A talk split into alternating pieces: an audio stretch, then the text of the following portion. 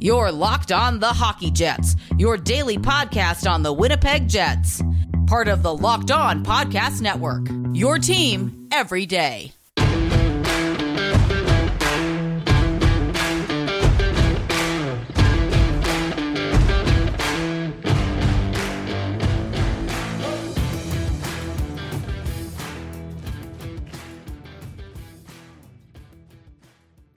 Hello, friends, and welcome to the Locked On Winnipeg Jets podcast, part of the Locked On Podcast Network, your team every day. I'm your host, Harrison Lee, and I'm a Winnipeg Jets fan and an online blogger. You can follow me on Twitter at HLLivingLoco and at LO underscore Winnipeg Jets. As always, if you like what you're hearing, be sure to like, follow, and subscribe on your favorite podcasting platform of choice, including Apple, Spotify, Google, Megaphone, and the Odyssey app. Doing so is free and does not cost you a single penny. It also ensures you never miss another podcast. Tonight's episode is brought to you by Spotify Green Room. Download the Spotify Green Room app and find one of our locked on rooms. On tonight's show, we have a couple of different interesting topics to discuss. Tomorrow, I believe, is the deadline for the uh, the protected list, which we're all expecting a couple of different names on for the Jets. I want to talk about one of them that looks like it's going to be omitted and why I feel like this is a mistake. After that, we'll dive into a trade that happened between the Detroit Red Wings and the New York Islanders, and then closing us out, I thought I would talk about some expansion draft desires and what I hope the Jets do or maybe what I would prefer them to do rather than what I expect them to do. Before we get into that fun side of things, let's first talk about the Jets and the expansion draft as it pertains to their defense, because it does sound like, according to the uh, official Winnipeg Jets website, the Jets are planning to protect Logan Stanley over Dylan DeMelo. This, for me, is a big mistake, and I've already talked about it in a uh, previous episode. I believe it was actually our last episode where I discussed the idea that protecting Stanley over DeMelo was it just wasn't really tenable. It seems clear to me that somebody within the organization wants to make this sort of decision sort of public and, and get either people accustomed to it or maybe just gauging whether or not the public is going to react negatively. There could also be some gamesmanship going on here. Maybe they want to pump Stanley's tires and make it look like that's the guy that they want to protect over DeMelo, but in fact, you know, on the day of that they submit, it ends up being Dylan that's protected. I doubt this latter one is the situation. I feel like that is less likely. It is very odd that we're not really hearing a lot about anyone trying to get DeMelo or the Jets trying to move him. It just seems like they've been selling Stanley as their guy more so than Dylan, which I find very funny. I feel like DeMelo is one of those players that you know, he's one of the rare free agents where Winnipeg was actually able to extend him. He seems very committed. He's obviously one of our most important defenders and skaters in general, and yet at the first opportunity that Winnipeg has, they're looking to send him off to another team, which I don't really understand. When it comes to guys on this team that I feel you know, Winnipeg basically can't live without. DeMelo is one of them. He's got several years on this contract left. He's like three million per season. He's a great value player. He's somebody who is easily Winnipeg's best defender. And without him, whatever facade the Jets were trying to maintain basically falls away, and Connor Hellebuyck is sort of left on his own as good as Neal Pionk is, he really can't cover for like every single defensive pairing. Having DeMelo in the top four to anchor one of the other pairings is basically a must, or otherwise this team sort of falls apart. So I don't really understand Winnipeg's thinking here. I'm looking at DeMelo and I, I realize that, you know, maybe he isn't like a world beating blue liner, and maybe the Jets feel like he is less likely to be claimed by the Kraken, but I, I don't really feel like the risk is necessary. If you put Stanley out there, Stanley's not going to get claimed if it comes down to it, I feel like Seattle would end up looking at Copp or even Mason Appleton. Now, here's where it kind of gets interesting. If the Jets were trying to pay off Seattle to take one of their other players, I, I could see that. I just don't know why they would do this. If they want to pay somebody, I, I guess you could Maybe give Seattle a pick or something to take Dominic Toninato instead. I don't know why the Jets would do this rather than just protect DeMelo outright, but it is something that they could do. I just feel like it's an overvaluation of what Stanley brings, and, you know, I like Logan. I think that is a good story, and yes, he is a functional NHLer. For a lot of people, that's probably a surprise. But it's also true that Stanley was very sheltered, he got very limited minutes, and we really don't know if he's going to be much more than, you know, maybe a number six. The problems in this game that have been there since the start are still there, and they really haven't changed. I don't anticipate him suddenly turning into this top pairing amazing guy in some crazy turn of events. I think what we're seeing with him is more or less what we're going to get. And we're getting an okay guy, but not somebody that I would say is is a player that Winnipeg needs to bend over backwards to protect. I feel like it sends the wrong organizational message, and I really don't know why the Jets feel that this is the absolute best path forward. And I guess in general, I just want to know what exactly the Jets' plan is because I feel like we're we're sort of in another position where this is a critical summer, and the Jets they don't really seem to be on the right track. I, I don't know what what's going on in the front office. I'm not sure why this is the sort of decisions that they're arriving at. I, I feel like unless there's a specific reason in like Copp being selected and Winnipeg getting some sort of compensation for it, I, I don't really see why DeMelo needs to be exposed. It just feels like the Jets are trying something here, and I don't understand what that is. I don't know if they're trying to make him look like a really attractive trade option. Maybe there's like some weird smoke and mirrors stuff. I, I don't know. It's weird. We're going to find out over the next couple of days why the Jets seem to be looking at Stanley over DeMelo. I figure that there is some kind of reason, but I don't think that whatever the reason is, it's going to be particularly logical. All we can hope is that DeMelo ends up remaining a Jet because the alternative is pretty ugly. You know, Winnipeg without this uh, without this defender is is frankly a mess. And yes, he is a 28 year old. He's not exactly like a first pairing guy in the sense of being an elite offensive defender or anything like that. But what he does, he does really well. He's a stabilizing force. He makes Morrissey better, and he actually makes the Jets semi functional because the rest of the D pairings kind of balance out a little bit better. So, yeah, DeMelo, probably one of our most important players. I really hope that we don't lose him in the expansion draft. I have a lot of questions about this offseason. Um, and later in the episode, I kind of want to explore why I'm very confused about the direction and what I'm, I'm kind of concerned about and what I hope the Jets do going forward. I feel like we as fans who have investments in this team, you know, whether we buy their merchandise or we buy tickets or whatever, I feel like we deserve some sort of transparency. Winnipeg has been kind of behind this veil of silence throughout the entire process, really. And this is like a common theme with the Jets. They're very secretive, and sometimes it's kind of fun, right? Like they bring in Paul Stastny on a surprise deal, right? That's great. That's super cool. That's the kind of positive surprise we like. But when it comes to stuff like, oh, Dylan DeMelo might not be protected in the expansion draft, I, I have some questions. So I'd like the Jets to at least try and answer at least some of them. I mean, I feel like we're owed these answers. It's been many years of playoff failure. Sometimes the Jets haven't even made the postseason the team owes it to the fans to lay out what exactly the next several years are going to look like because the Jets, right now, as it is, are pretty much dead in the water. I'll outline what I hope the plan forward is, but uh, for now, we're actually going to talk about something else involving other teams, which, if you can believe, is, is a thing that we occasionally do on this podcast. We're going to talk about a trade that I think could have some interesting implications for the Jets in just a moment. Hello, friends, and welcome back to the Locked on Winnipeg Jets podcast. We are now moving on to a, uh, a trade that I think has some interesting implications. Uh, the Detroit Red Wings, for some reason, have traded for Nick Leddy, and they've sent in exchange um, Richard Panik with salary retained and a second round pick back to the New York Islanders. The second rounder is actually pretty decent too. It is pick number 52 this year, which that's a pretty solid draft pick, and it's it's higher up than I would expect. I feel like Leddy at this stage of his career is pretty rough, right? Leddy is, is not exactly where he used to be a couple of seasons ago. I feel like he's really fallen off over the past couple of years. When I was watching him with the Islanders this season, yeah, um, I, I, wasn't really impressed all that much. Those of you who have seen Josh Morrissey really flub it on the power play and, and essentially struggle under pressure, make really bad passes, turn the puck over frequently, this is actually pretty similar to what happens with Leddy. In a lot of ways, he actually reminds me of just older veteran um, Josh Morrissey, which is not exactly the kind of praise you're looking for. I'm still struggling to figure out why Yzerman would make this deal. I know that Stevie hasn't always been like perfect, but this is sort of out of character even for him. He usually doesn't target depth defenders who are signed to really big expensive contracts. There must be some reason, like an expansion related thing or something, because I can't imagine that a team would look at Leddy's recent career and think that he's a really elite defender. But that said, you know, we did see Duncan Keith go to Edmonton in, in, in exchange for, like, what, a couple of, of assets and things? Like genuine draft picks and whatnot, so I guess it doesn't really seem as outlandish in that context. But a second round pick for Leddy plus a, a decent NHLer in Panik, for me, I just don't understand.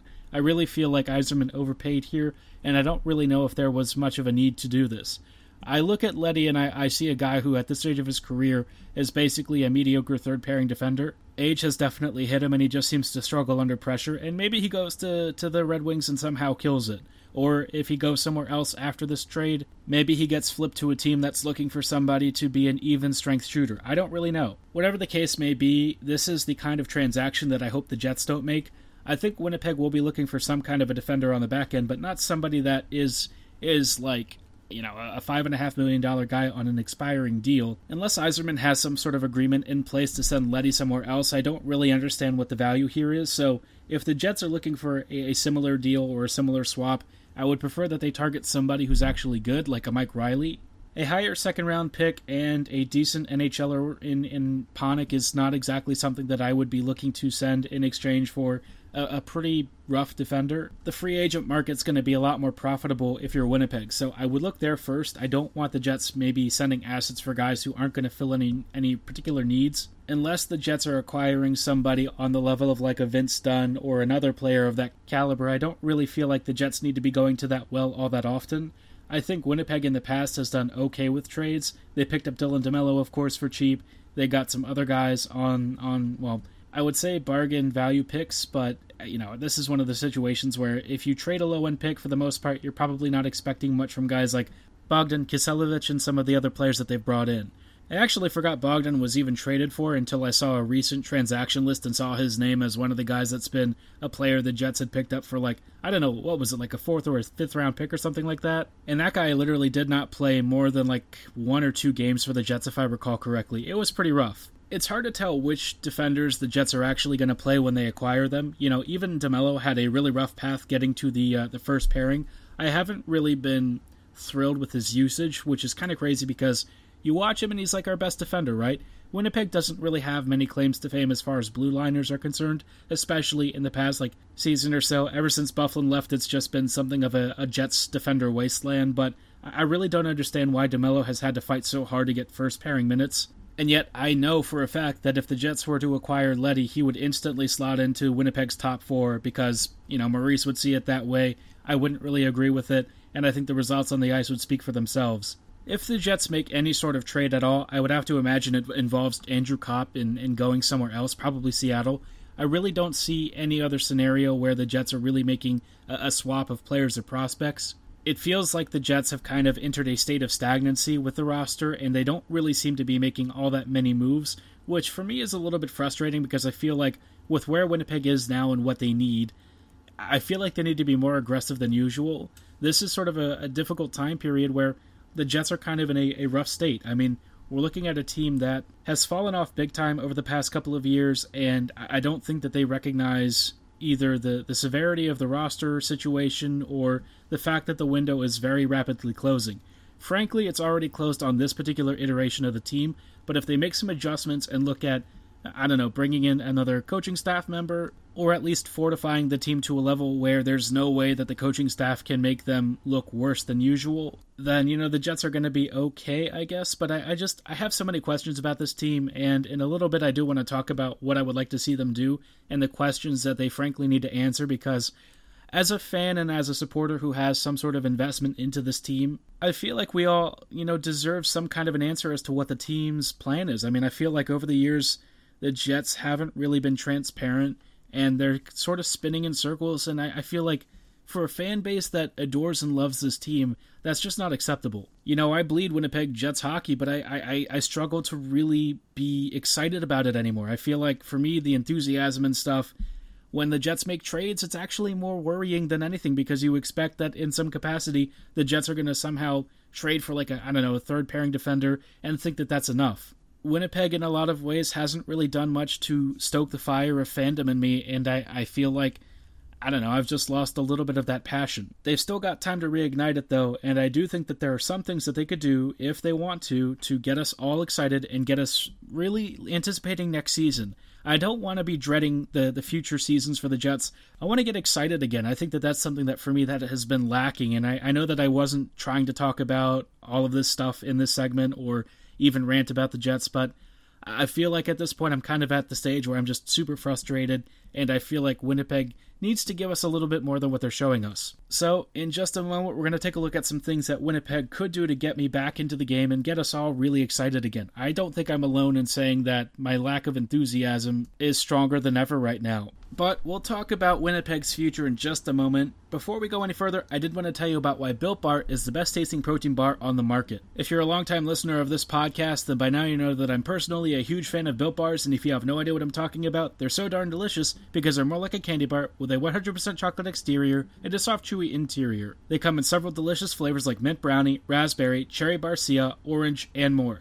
but you should always stay tuned to Built.com's social media channel because they often have very special, limited edition, limited quantity flavors. And if flavors like grasshopper cookie and churro puff appeal to you, then you simply do not want to miss out. As delicious as Built bars are, they're even better for you, with most bars clocking in at around 130 to 180 calories, 4 to 5 grams of net carbs, and 70 to 18 grams of protein. They're perfect for every lifestyle, whether you're looking to maintain or lose weight. To place your order, go to built.com and use promo code LOCKED15 and you'll get 15% off your next order. Again, that is promo code LOCKED15 at checkout for 15% off at built.com. Don't delay, go to built.com and place your order today. Welcome back to this episode of the Locked on Winnipeg Jets podcast. We are uh, talking about things that I would love the Jets to do in order to maybe, I don't know, get us back on track, make us feel like the team has a good plan going forward. I think Winnipeg has a lot of needs in this offseason. You know, the first one certainly involves squaring away Neal Pionk on a nice contract if the Jets can extend him. Otherwise, they're going to have to find somebody to take him on, which, to be honest, won't be difficult because Pionk's really good, and I think a lot of teams are going to be very interested in his services. Winnipeg also needs to get through the expansion draft unscathed, and that means losing a player that's not going to be a critical part of their future success. If the Jets have a deal in place for somebody like Andrew Copp, I feel like that would actually be a pretty okay scenario. If the Jets can turn him into like I don't know, a second rounder or maybe even a very late first rounder, which is simply not happening, but eh, you know, certainly not entirely impossible, then I think that that would be great. I would expect like a second or a third round pick plus a package if it's a lower pick, but uh, certainly something rather than nothing. I think the biggest thing is making sure that Dylan DeMelo remains a Jet. I don't know how Winnipeg's going to pull this off unless they start paying Seattle to take on somebody else. I really hope that they don't do this. I'd prefer Winnipeg to not have to give up assets to protect players if they could just expose someone else instead. The whole Logan Stanley protection thing is kind of strange because you would actually have to pay to protect, you know, DeMelo if in fact you made that spot available for Stanley instead. Given that Stanley would not be selected anyways, more than likely, it just doesn't make sense why you would then force yourself to be paying assets to protect DeMelo if you could just use Stanley's spot on him instead. But that aside, I think Winnipeg really needs to tell us what they want to do going forward because Right now, the team just doesn't really seem to move in a particular direction. Or when the Jets do make a move, it often leads to the team not exactly um, getting better, right? You know, bringing in Nate Beaulieu, uh, unfortunately, Jordie Benn kind of in the same category.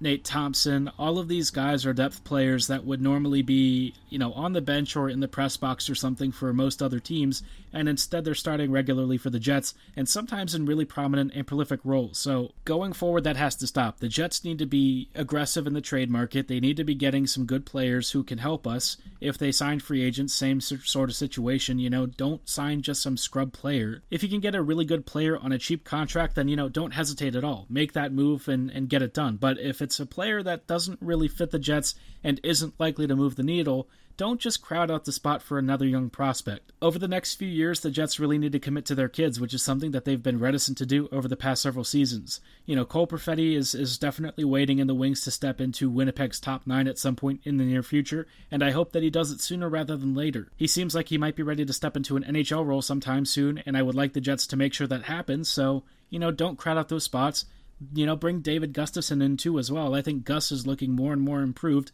and mature as time goes on. Let him get NHL reps. Same with Kristian Vesalainen. I mean, we have all of these young players who might be able to help the Jets in the near future, and Winnipeg still relies on guys like Nate Thompson. Trevor Lewis was a signing that I didn't hate, but certainly, you know, he does also take up another roster spot that one of the kids could have, and I feel like, you know, if it's Lewis, I don't mind it, but in terms of other less productive or less skilled players, I take issue with that.